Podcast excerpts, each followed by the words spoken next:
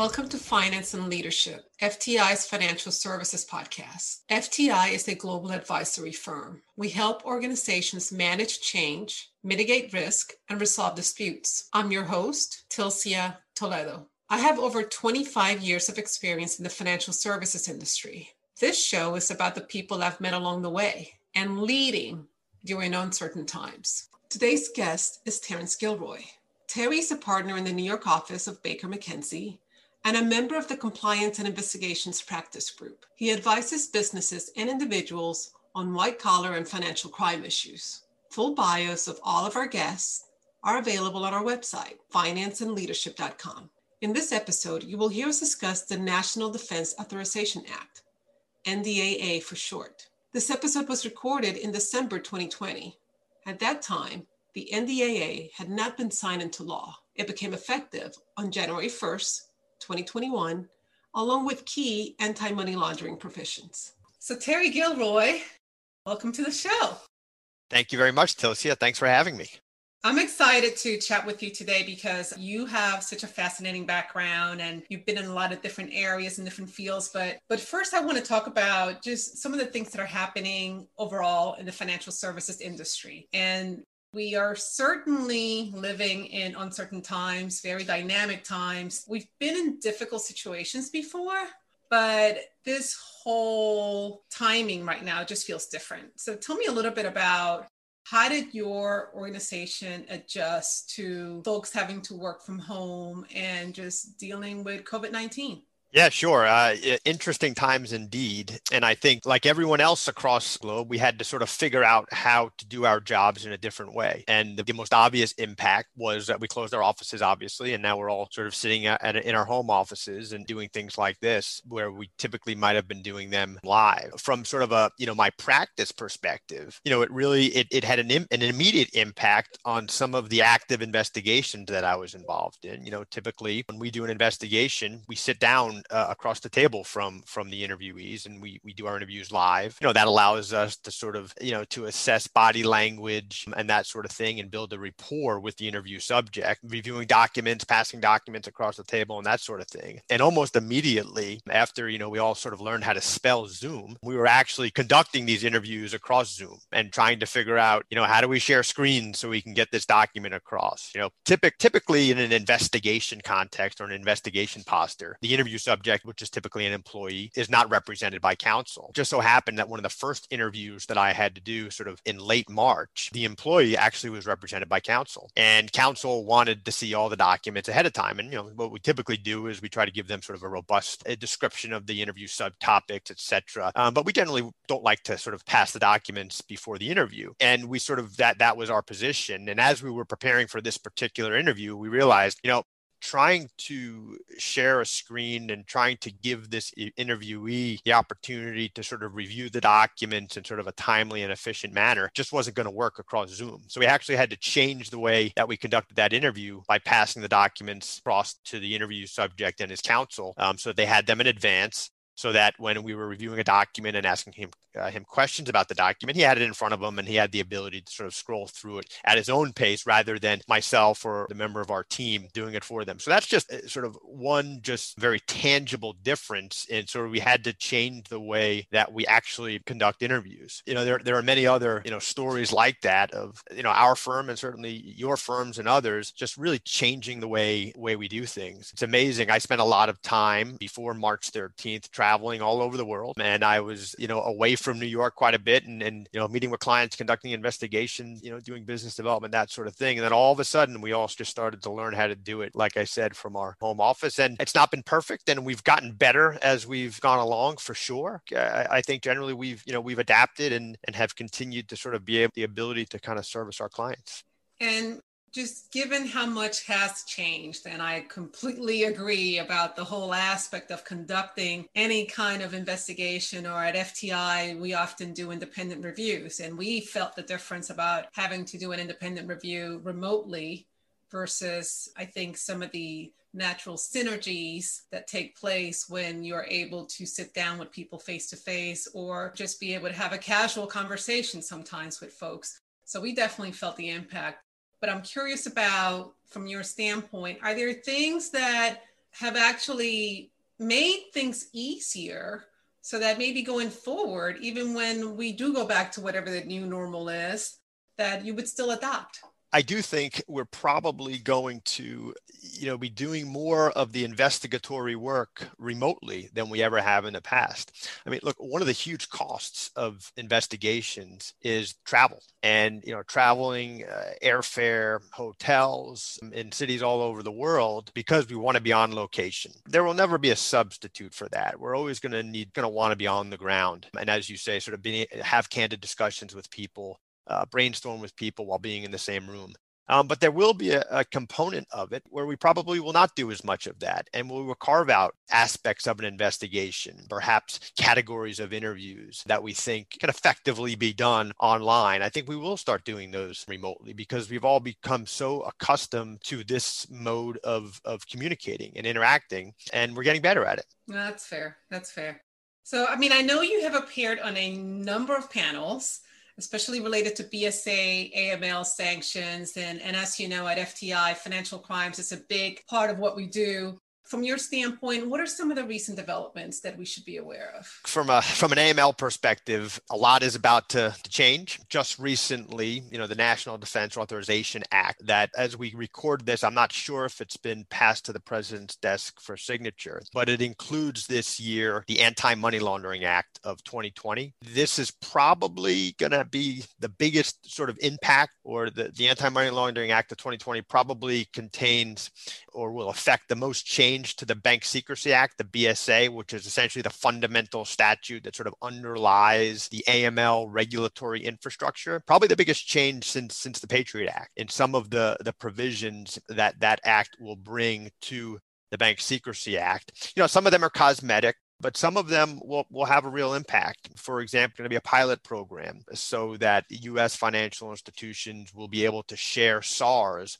with their non US branches, and affiliates.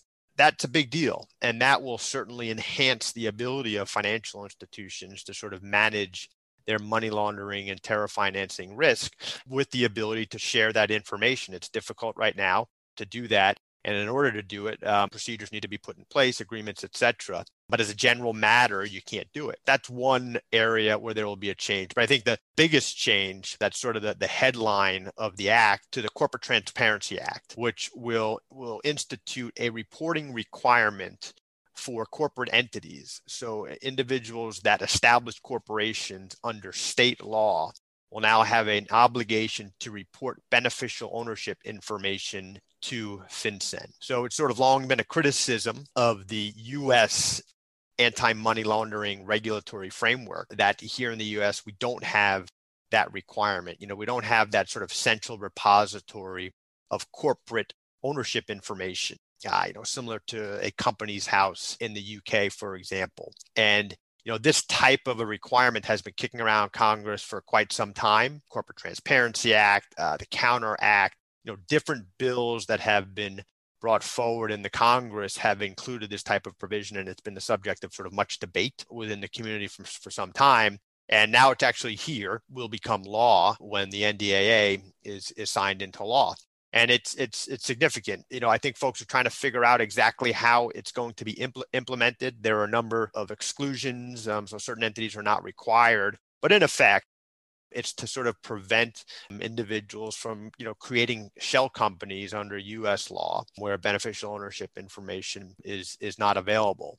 Now, certainly financial institutions obviously have the requirement to obtain beneficial ownership information. The CDD rule that was implemented back in 2018 required uh, financial institutions to obtain beneficial ownership information of natural persons with respect to legal entities. Um, this will effectively do the same thing um, and require all, you know, the, the, standards for beneficial, the definition of a beneficial ownership will effectively be the same, but it will require if you form a, an LLC under uh, state law in New York, you now have to file a report with FinCEN identifying the beneficial owners of that LLC. So, so very significant. Now, the database is not going to be public, although there is a provision in the statute that will allow financial institutions to access the database with respect to uh, certain entities uh, if they have the permission of that entity. So you know, you may see financial institutions use it as sort of a, of a double check of information that may have been provided by the customer at onboarding or during periodic review. It's, it's significant. Um, I think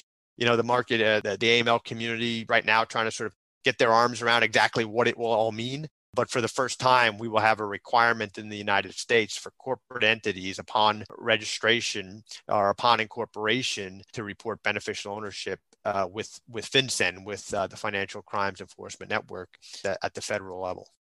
That sounds pretty significant, you know, especially given that we haven't had anything like that here in the US. I guess there's been a lot of activity at FinCEN. I know even like throughout the year, and the thought that they were going to get a bit more aggressive, for lack of a better word, or just be a lot more engaged just as it related to um, enforcement actions. Are, are you seeing any of that? Well, I think that that this statute, this provision within the NDAA, the Anti-Money Laundering Act, a, a, number of the components of it are designed to facilitate that engagement by FinCEN. There are some budgeting provisions. There's a requirement for FinCEN to sort of publish uh, supervisory so, you know, I think it's designed to get FinCEN engaged in light of the sort of, you know, the emerging financial crime, terror financing threat. And, and as criminals get smarter, there's certainly a recognition that the AML CFT, you know, regulatory framework in the US needs to adapt and it needs to be more agile to sort of meet meet these emerging threats. We know we're going to have a Biden administration. Naturally, sanctions and sanction programs, are, especially in the US, they're used as political tools uh, in a lot of ways. I'm curious of your thoughts about what does a new Biden administration mean to sanctions here in the US in our program? Yeah, so we've we've been getting that question a lot um, from clients, and, and it's it's it's a good one. Um, and as you said, look, uh, sanctions are a foreign policy tool. They are measures employed by governments uh, in an attempt to impact behaviors as they relate to uh, U.S. foreign policy and national security. They have uh, somewhat become the sort of the foreign policy tool of choice for a whole uh, a whole host of reasons. Uh, in, in, large part because we, you know, at least the U.S. government uh, believes that they've been that they've been effective, and there's certainly um, some some evidence to support that. But because they're foreign policy tools, you know, you typically can expect to see uh, a change in both how they're used and in how the current programs are either changed or enforced at the change of an administration. And the difference in, in the current administration and the incoming administration are, are many. And certainly foreign policy and the use of sanctions is one area. And you know, folks have been asking us, well, what does it mean for, you know, individual programs? And I think it's hard to, to get very specific, but I think as a general matter, and I'll take, you know, Cuba, for example, you know, under under the Obama administration, a number of the, the Cuban sanctions were relaxed. And we saw things like uh, general licenses for certain categories of travel implemented. We saw uh, an exception or a general license for, for U-turn transactions. So payments that originate and terminate outside the United States, but clear through the United States in which uh, a Cuban national has an interest. Those were authorized under the Obama administration. Well, the Trump administration rolled a lot of that back. I think what we might see, I think we might see um, a reintroduction of things like some of the travel general licenses and perhaps even the U-turn authorization under a Biden administration know, interestingly, we have a client at the moment uh, who has a Cuba sanctions compliance issue that they're dealing with, and one of the questions is, you know, we're in the we're in the process of doing the analysis on voluntary disclosure, and one of the factors is, you know, it's perhaps possible that you know disclosure of this particular violation might be an enforcement priority under a Trump administration, but it's very possible that under a Biden administration it may be looked at uh, differently, and perhaps you know OFAC has a number of enforcement responses available to it um, from issuance of a cautionary letter to, uh, we talked earlier about issuance of a, a, civil monetary penalty. You know, under a Biden administration, maybe you see for conduct that a Trump uh, administration would issue a penalty for, or to determine that a, penalty was an appropriate response, perhaps maybe a lesser response under the new administration. You know, that's just one example. I think uh, two more obvious examples are Iran and Russia. You know, certainly, uh, obviously, um, the U.S. Uh, withdrew from the from from the Iran nuclear agreement. Whether we're going to rejoin that agreement in some shape or form, it remains to be seen. But I think certainly you'll see more engagement in that in that area of the world probably uh, you know akin to what we saw under the Obama administration when that when that agreement was was entered into. And then I think Russia is another obvious one. You know, there's been some pressure of late on the administration uh, from you know from Congress. You know, bipartisan initiative in, initiatives in Congress, which is uh, unheard of in this day and age, to apply some pressure to Russia. And I think you'll you'll probably see more of that um, perhaps uh, under a Biden administration than we saw in, in the past four years under under the current administration. So interesting changes could be around the corner or well by the time this airs are here. Yeah no doubt. It's uh, you know certainly factors that our clients need to consider as they uh, assess their own risk environment the controls that they're that they implement uh, uh to manage that risk. Sanctions compliance risk has become s- such a huge part of overall compliance in light of you know just some some of the huge enforcement actions that that we've seen. You know sanctions are complicated enough and now you sort of you, you add the other variable in of uh, a potential change of direction um, which which always makes it interesting. You know, we talked a little bit earlier about how active you are with investigations, and I know specifically cross-border investigations are a big part of what you do. You said how challenging it is to do just domestic investigations. Does it just escalate once you start doing cross-border investigations during COVID? Yeah, a cross border investigation introduces a number of issues that you really have to consider, many of which you need to drill down on at the start of the investigation. I'd say, first and foremost, are data privacy issues you have to pay attention to that. There are real consequences for getting it wrong. And you know at the same time the US regulators in particular the DOJ have become data privacy experts experts on data privacy laws around the world. So you're unable to sort of uh, respond to a request based on privacy grounds to be you know your arguments have to be strong and, and your reasons need to be sound because they are well versed in these issues. And again you know there are consequences for individuals at clients if, if you get this wrong. You know the other thing that we consider always at the start of an investigation, in particular one that crosses a border, is make sure that you've structured it in a way you know you protect privilege. And you know when we do this um, we're very sort of us centric but the analysis really is in which jurisdiction might i expect some third party to come along and ask me to produce the materials or to produce the information um, that i learn or to produce the work product that I create in the course of this investigation. And the reality is that the jurisdiction where that is probably most likely um, is in the US. So at the start of an investigation, you really need to make sure that you're taking steps to protect privilege from a US perspective and in any other jurisdiction where you where you think it's important. And understanding the privilege laws of the jurisdiction, you know, where you're operating, where the conduct may have taken place, where the entity may exist is important because, for example, in the US, privilege attaches to in house lawyers. Well, in a number of jurisdictions, it does not. So you just need to be careful as you structure investigations and as you as you develop an investigation plan that you consider you know these issues to make sure that you're protecting the work. That's an excellent point. I definitely enjoy the cross-border aspects of a lot of the work that I do, but it, it, can make things a little bit trickier as it relates to making sure that you're aware of what the different rights and options are in different jurisdictions. You know, there's a lot of discussion around voluntary self-disclosure considerations, and you've been the head of financial crime legal function at Barclays. So you have that interesting perspective of having worked at a financial institutions and now being counsel at a law firm, at an outside law firm. What should clients know when they're weighing options about voluntary self disclosure? Yeah, so so you know whether to to voluntarily self-disclose misconduct is probably one of the most important decisions a, a client will will have to make because you know the reality is um, uh, there is no requirement to voluntarily self-disclose uh, misconduct, but as you know the as the law has developed, as policies have developed over the years, uh, you know there's a tremendous uh, benefit or there can be a tremendous benefit to corporations with a voluntary disclosure you know for example you know the the corporate enforcement policy that's applicable to FCPA cases. That policy, under the policy, there is a presumption of declination where a company voluntarily discloses misconduct, uh, fully cooperates uh, with the government, and, and fully remediates the conduct. If you do those three things, you know, there's a presumption of, of declination.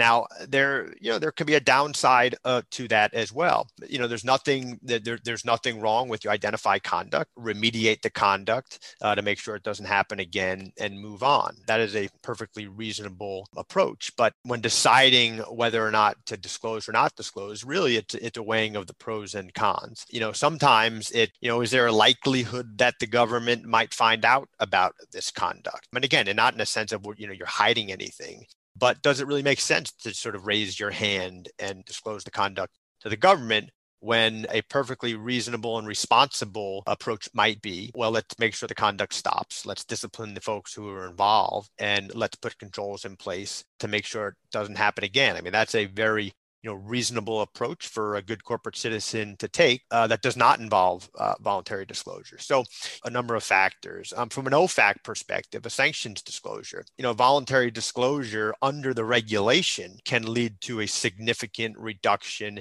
in a penalty to the extent that ofac uh, which is the, the primary sanctions regulatory agency in the us to the extent decide to assess a civil monetary penalty or decide that a civil monetary penalty is appropriate. A number of factors to disclose uh, with respect to disclosure. You know, the National Security Division of the DOJ has updated their policy on voluntary disclosures, and they put a bit of a wrinkle or reinforced a provision within their policy where they said, with respect to sort of sanctions and export controls cases, that a voluntary disclosure to OFAC first without disclosing to the DOJ does not apply and it would not be necessarily be considered a voluntary disclosure to the DOJ and the DOJ investigates and enforces criminal sanctions violations and OFAC handles the civil side.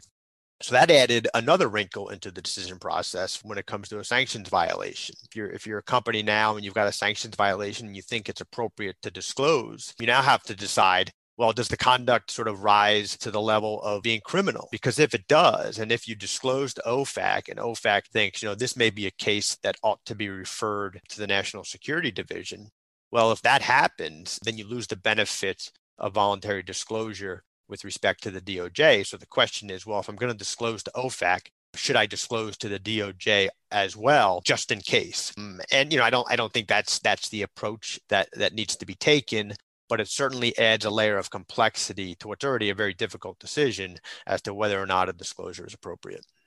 So it sounds like there's a lot of weighing that needs to take place about the various different potential outcome. I mean, as we all know, it's all situation specific, but there's definitely a lot of other additional factors that people need to weigh the other uh, bit about a voluntary disclosure is uh, let's just take the corporate enforcement policy. You know, whether a company gets the benefit of the policy depends on those three factors that I mentioned, whether there's sort of been full and complete cooperation and timely remediation.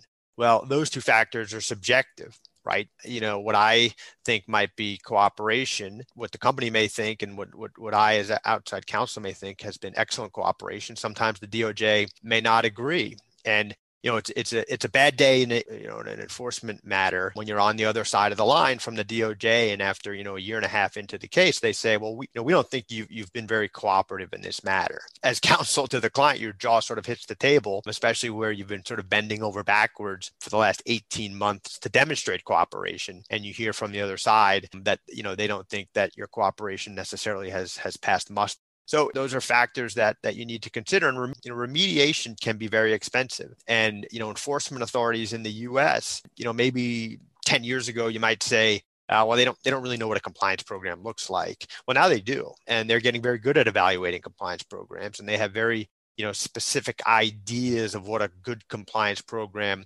looks like. And they'll expect you, as the company that's come in and sort of disclosed the conduct and said, yeah, we're going to remediate and enhance our program, they'll expect you to do certain things. And sometimes those things can be very expensive. So, and maybe you've made a risk based decision, or you might have made a risk based decision to not implement certain controls that the DOJ thinks you should to consider the company as having full remediation. You know, these are all factors that you need to consider before you sort of, you know, cross that line of voluntary disclosure. And, you know, these are factors of 50 factors that, that you're really going to need to consider as you make these decisions. Makes sense. No, it's, it's definitely a lot to consider. Are there any lessons that you want to pass along to current and prospective clients?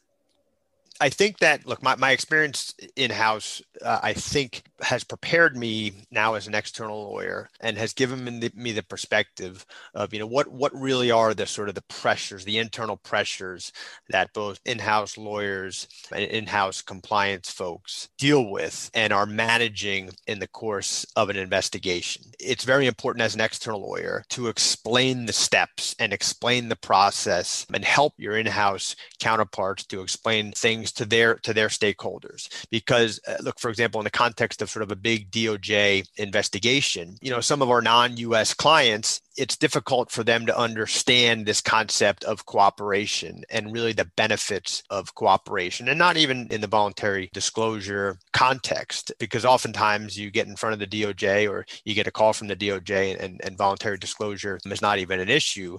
But certainly cooperating with that investigation is and really uh, articulating clearly so that the in-house folks can can explain to their stakeholders this is what it's going to mean to cooperate. This is what this investigation is going to entail. And by the way these are the things that we need to get our hand our hands on immediately. One that that i think is related to this is really at the start of an investigation, building trust with the enforcement authority that is investigating your client. And that's sort of part and parcel of cooperation. As you kick things off and you've made a decision to cooperate, it's important that you make that clear to the government and that you impress upon the government that your client and you are doing everything you can to get them the information that they need because uh, from a compliance perspective, especially where an issue takes a client off guard, in almost all cases, the client wants to know what happened as well. And the client's concerned about compliance. The client's concerned about making sure understanding what happened and remediating and implementing controls to make sure it doesn't happen again. So in that sense, the interests are aligned and sort of explaining that, you know, walking them through that can be helpful as you start what what typically is a very long journey in particular if you're dealing with doj no i think that's an excellent point uh, in, in terms of the interests being aligned and and i see it all the time in some of the work that i do also where depending on the investigation, especially if, if, one of the concerns is was there fraud? We are trying to work with our clients as well to help them understand what happened how do we remediate it and how do we make sure this never happens again and being able to communicate the level of cooperation and support and quite frankly just dedication from senior leadership is also important right because i mean one of the first things you want to get a sense for is okay, who is the team that I'm going to be working with as it relates to this? How senior does it go? How involved is it? How engaged are they? Or who's getting updates and reports about this information. I mean, all of that also communicates the level of commitment that the client would have to the effort. Yeah, and those conversations can sometimes be awkward, especially where you're getting a handle on what the facts are. When you start to realize that maybe the conduct or maybe the misconduct has gone a, you know a bit higher in the organization than maybe you thought. So you know managing those pressures and conducting a fulsome investigation while also making sure that the right people within the organization at the management and, and, and perhaps the board level are aware of it can be tricky as things kick off and you're getting your hands around the facts and things are things are moving quickly. And you know you do have the external pressure of, of dealing with a regulator um, who's also interested in the conduct so let's uh, shift gears for a moment because one of the interesting things about your bio also is that you spent six years on active duty in the U.S. Army. So tell me a little bit about you know what that experience was like for you, and are there things that you learn about leadership that you carry with you to this day from having that experience? Yeah. So, uh, well, th- thanks for bringing that up. It, look, I was in the Army for, uh, I think, as you said, six years right after uh, college. It was a great experience for me. Got to see some some great places. Got to see some uh, some some very cool things. Had had some really uh, some really neat jobs, and I do take a lot from that experience. I think you know, I think two of the things that I've I've taken with me to this day, and I think have helped me in my career are you know one don't be afraid to admit uh, when you've made a mistake. And two if you're going to ask you know one of the troops to do something you ought to you really need to be to, to be willing to do it yourself. You know don't ask someone to do something that you yourself have not done or, or are not willing to do. And i think you know i'll tell a quick story about you know admitting that you made a mistake which I, I do actually think was was an important moment in my career as a as a first year associate. One of my mentors is a guy named Dan Newcomb, who is a partner uh, at Shearman Sterling. Just a terrific, uh, terrific guy, great FCPA experience and introduced me to, to sanctions work. And, you know, we were working on a matter when I was a first year and we had written a, a memo on a point of law for a client. In the research, I missed, I missed a point. And uh, the day after we had submitted the memo, we sort of realized something's not right and folks were all trying to figure out okay what what went wrong here and i just immediately realized what had happened went went to dan's office and said hey dan i i, I messed this up this is what it should have said. And by doing that, one, we corrected the problem immediately, sent the you know the updated memo to the client, and that issue was fixed. Um, but from that point forward, I think you know Dan trusted me sort of uh, implicitly because he knew that if I screwed something up, I was going to come to him and tell him that that it had happened, and we wouldn't waste a lot of time trying to point figures and, and figure out what went wrong.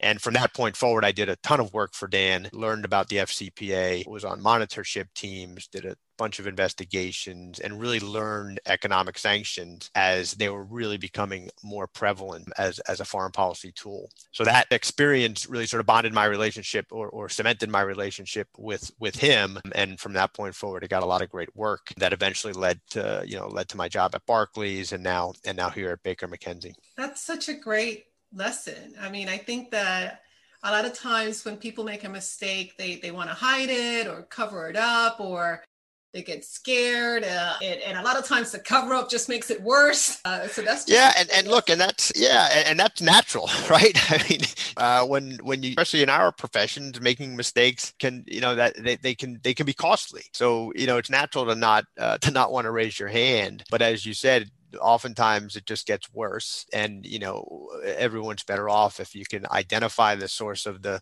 of the mistake fix it and uh and everyone move on and it just builds trust within a team uh, now you make too many mistakes you're going to be out of a job but um, yeah you make, make make a few own up to them and oftentimes uh, oftentimes good things happen no, I hear you. Now, I know that you are a lot more than just a partner at a major law firm. This podcast is about finance, leadership, and also fun facts that I may learn a thing or two about some of my guests. I definitely want to just explore a little bit about um, some of the other things that you do outside of work and I'll start by sharing with you something that you already know just because of how we met, but I am absolutely obsessed about tennis.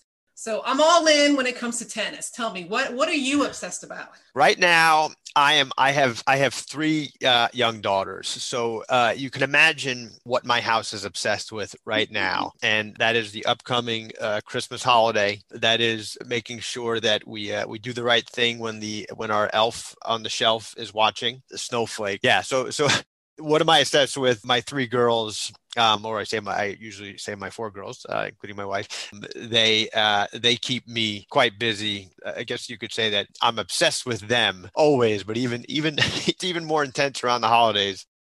Terry, I just want to thank you very much for coming on the show. I, I really, truly appreciate your time. And I look forward to the next time we get a chance to do something together. Yeah, no, thank you. Tilcia, thanks again so much for having me. Uh, that, that, was, that was a lot of fun. Thank you for listening. Be sure to tune in next month for another episode of Finance and Leadership. I will be discussing leading in risk management during uncertain times with Jeff Weaver, Executive Vice President at KeyCorp. If you have any questions, comments, or suggestions, please email finance and leadership at fticonsulting.com. Success is a team sport. Thank you to the producers of this episode, Leah Danley and Brittany Bocchino.